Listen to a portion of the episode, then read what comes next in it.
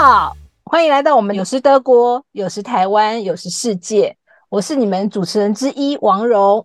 大家好，我是庄祖星。我们跟大家透露一个很重要的讯息，就是星星祖星他刚刚从埃及回来。是的，我这中间有七天是在尼罗河上参加他们的游轮，然后剩下当然还有他的。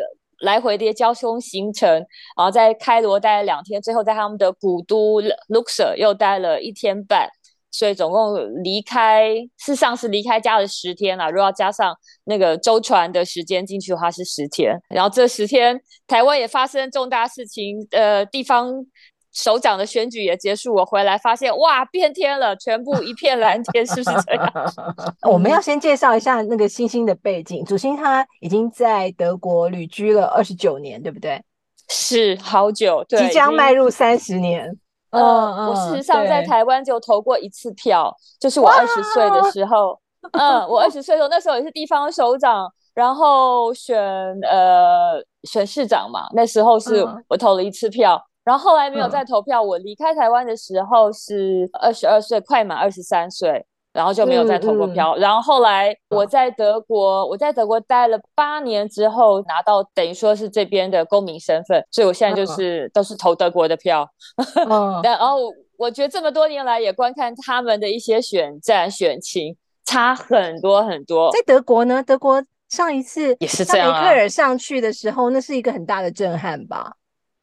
你说上去还是下去？上去的，他上去很久以前上去的时候，对，呃，十六年前还是十七年前上去的时候。可是我那时候记得是那个德国的前一任总理 Schröder，我记得他在呃选举那天晚上，他实际上已经输了，但是他还在，他还发言说我是德国的总理。事实上他已经输了，我才是德国的总理。然后他就是一种孩子气吗？他当时呃施行的一些在经济方面的改革，当时非常非常不受欢迎。他比如说，他取消了德国的失业救济金，然后他把低收入户的政府的补助用一种新的法律去规范它。本来很多的已受益者，他们的益处都被取消了。在他当时的这个非常极端一个经济改革，呃，非常不受欢迎。这也可能当然是众多原因啦，这他也是下台的一个原因。但是十年之后，德国的经济复苏，很多人都把功劳归咎他是实施改革跟新政，所以他让自己非常的不受欢迎，甚至下台。但是事实上，他救了德国的经济。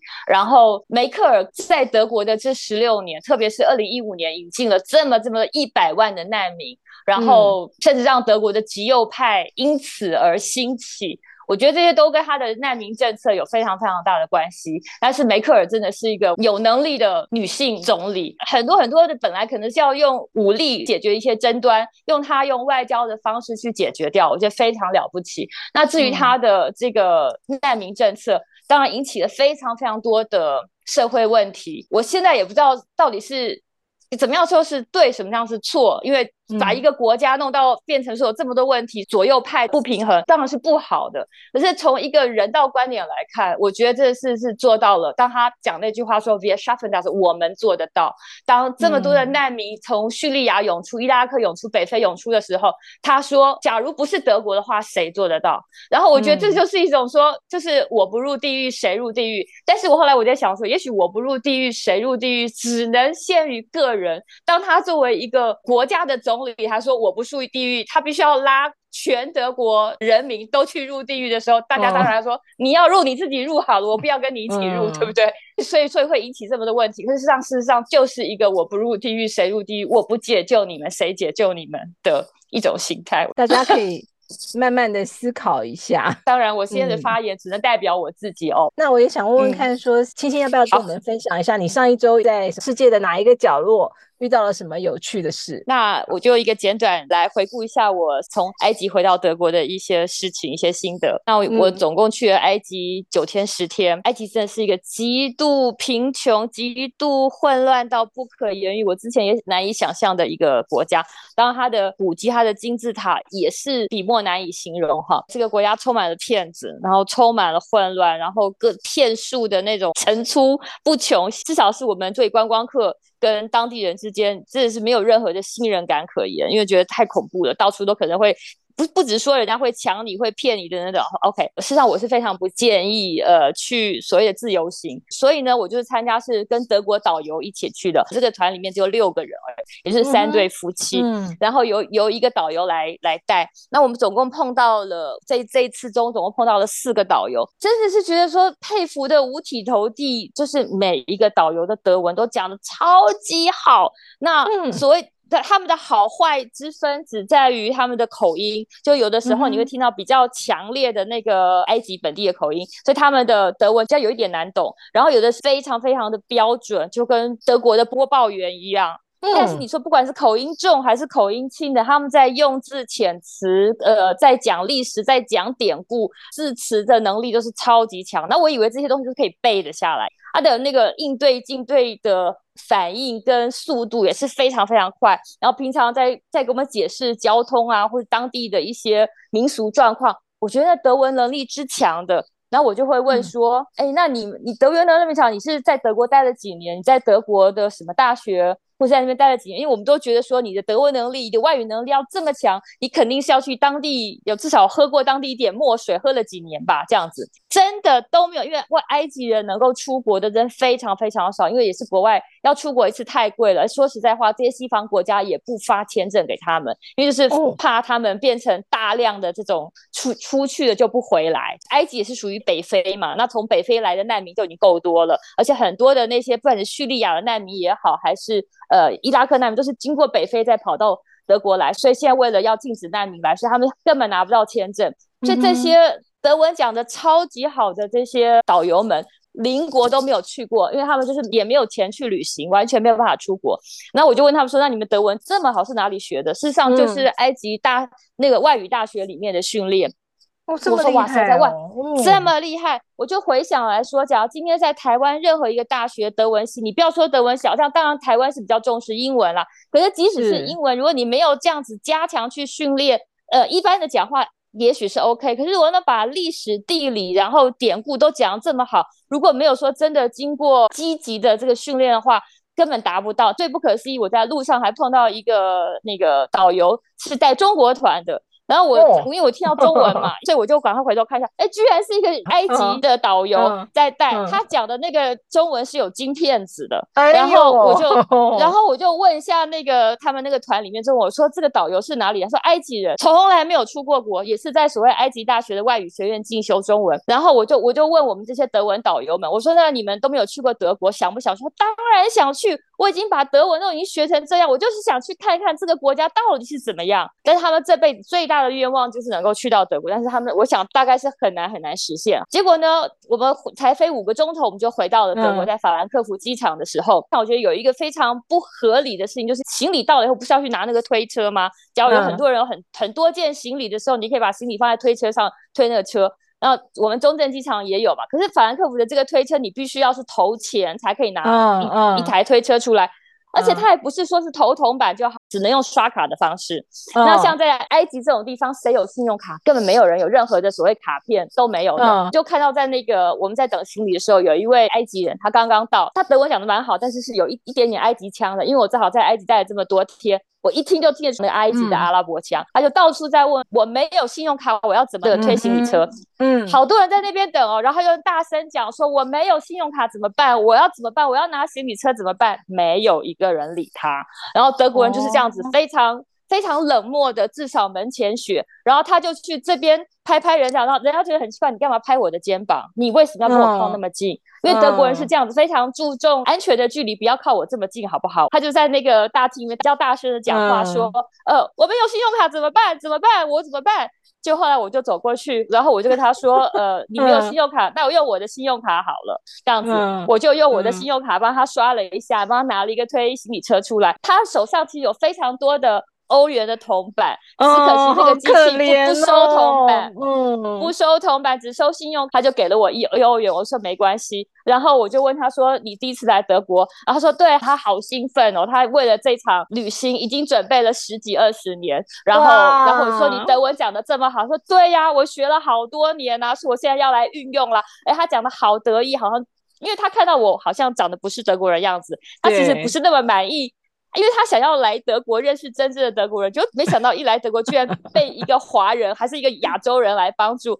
他把德国讲的很大声，希望有别的德国人去关注他，可是没有一个人理他，这样子没有一个人理他。然后后来后来他就拿到推车，然后结果要出门的时候，我们又碰到，我真的是打从心底的祝他旅途顺利，旅途愉快，因为我觉得他来到德国会受到这么大的文化冲击，这里是没有一个人在跟他。在跟他强力推销，没有一个人要跟他谈关系，是一个这么寒冷、这么秩序，对于这么混乱的埃及人来说，这是一个其实是一个很冷漠的社会。然后我也怀疑有莫名其妙跟他在马路上跟他练德文，因为他们你干嘛来？我又不认识你，干嘛跟我讲话？这样子。星星，请问一下哦，德国有没有一种人叫做欧巴桑？就是台湾的欧巴桑是非常神奇的力量，就只要你在路上怎么样，欧巴桑会立刻出来帮你。就像坐公车的时候，不知道哪一站下，所有的欧巴桑都会出来帮忙哦。德国有这种吗？哇，很难碰到。通常在坐公车，在特别是在我这小镇地方了，大城市我就不知道的。呃，大家都自己开车，因为我们我们我这边公车一个小时一班，对，然后呃。我觉得在路上会在路上坐公车的人几乎都是年轻人，就欧巴桑并不是全世界都有的特产，就对了。其实你说德国人不热心助人，我觉得不能一筐子打翻一船人，不能这么说。呃，假设我今天我在德国待久了，我知道用他们什么方法，用什么语气，要一个什么距离去说。呃，对不起，想请问一下，我不清楚，你可以告诉我。那么帮你的人也还是会，大家还是蛮热心的。请问一下，德国会需要用什么样的方法、什么样的距离去寻求帮助？他们会愿意帮忙？事实上，在公共场所，比如说在火车站，或是今天在机场，好了，就像每隔几步都有所谓的那个 information center，就是你可以去询问处，所以大家。第一，第一的选择应该都是会去先找那个 information center 去问他们怎么弄，然后那个呃，就是这种询问处，他们就会帮你。那如果正好没有在旁边的话，然后大家可能会观察久一点，观察久一点，是不是这个人我可以问，还是那个人我可以问？我不会随便找一个人就问问下去这样。你你会找什么样的人问？嗯，我可能会找女的，年轻的还是老的？那倒不见得，可是我会不见得，可能会。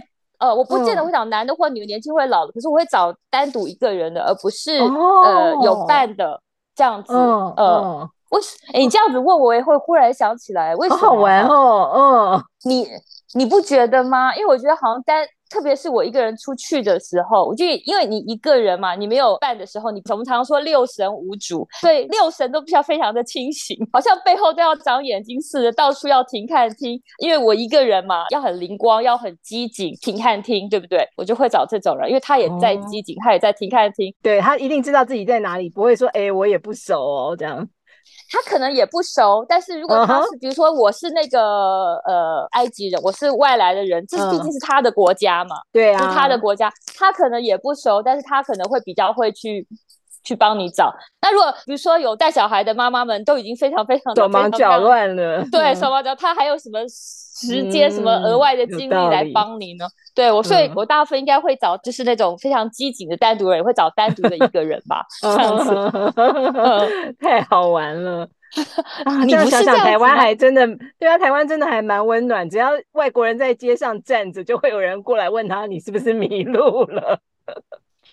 对，但是我觉得这个也是一个可以讲的问题哈。以前我也写过文章。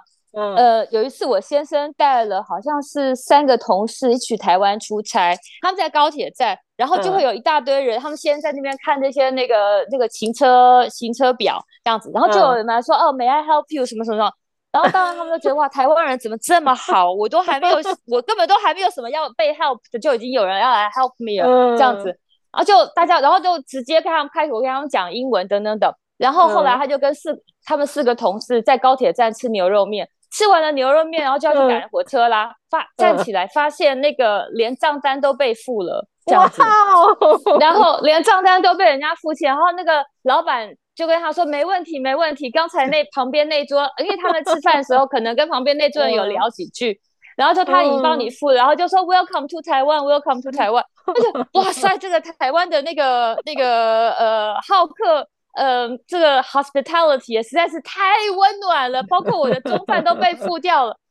然后我事实上，我觉得你有没有觉得这已经到了，我不知道是要夸还要贬，这是是是要觉得拍拍手，还是要摇摇头的地步，有点太夸张了吧？嗯，就是很很爱你来我家的感觉了。对，已经到这种地步。然后比如说我先生还有我小孩，事实上他们都是老台湾啊，他们中文也讲的不错了，所以说至少。去叫一碗牛肉面，坐计程车等等等这种都没有问题。可是人家都坚持要跟你讲英文，我觉得事实上这到就是久而久之初来乍到的时候，你觉得这是一种非常非常的温暖，因为这种的温暖在德国是绝对呃体验不到的。然后所以刚来就说哇，今天怎么都对我那么好？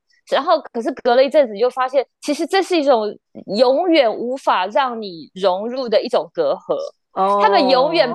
永远不管你他们已经多么努力，他已经非常想要融入，而且中文也能讲的情况下，即使你用中文跟他们讲，他们还用英文回你的时候，呃，努力的一直要跟你讲英文的时候，你就发现哦，其实不管我怎么努力，我永远都是外人。对，但是事实上，我这个这个现象，我跟好几个朋友聊过。然后也有朋友说啊，就是只有对西方人啦，你看对那些呃，亚洲对，嗯，然后我外籍劳工或是外籍新娘，我们台湾人的态度也不是这个样子。是，然后事实上，我觉得这个是一个可以讨论，也该达到一个比较良好的平衡的地方。嗯，挺好的。嗯嗯，对啊，希望大家能够喜欢我们的节目，跟我们分享你的听后的感觉，回应一些意见。对，也可以在星星的脸书上面留言，星星的脸书就叫做庄祖星。那谢谢星星，我是王蓉，谢谢蓉儿，我是庄祖星。嗯，谢谢大家收听我们今天的有时德国，有时台湾，有时世界。谢谢，拜拜。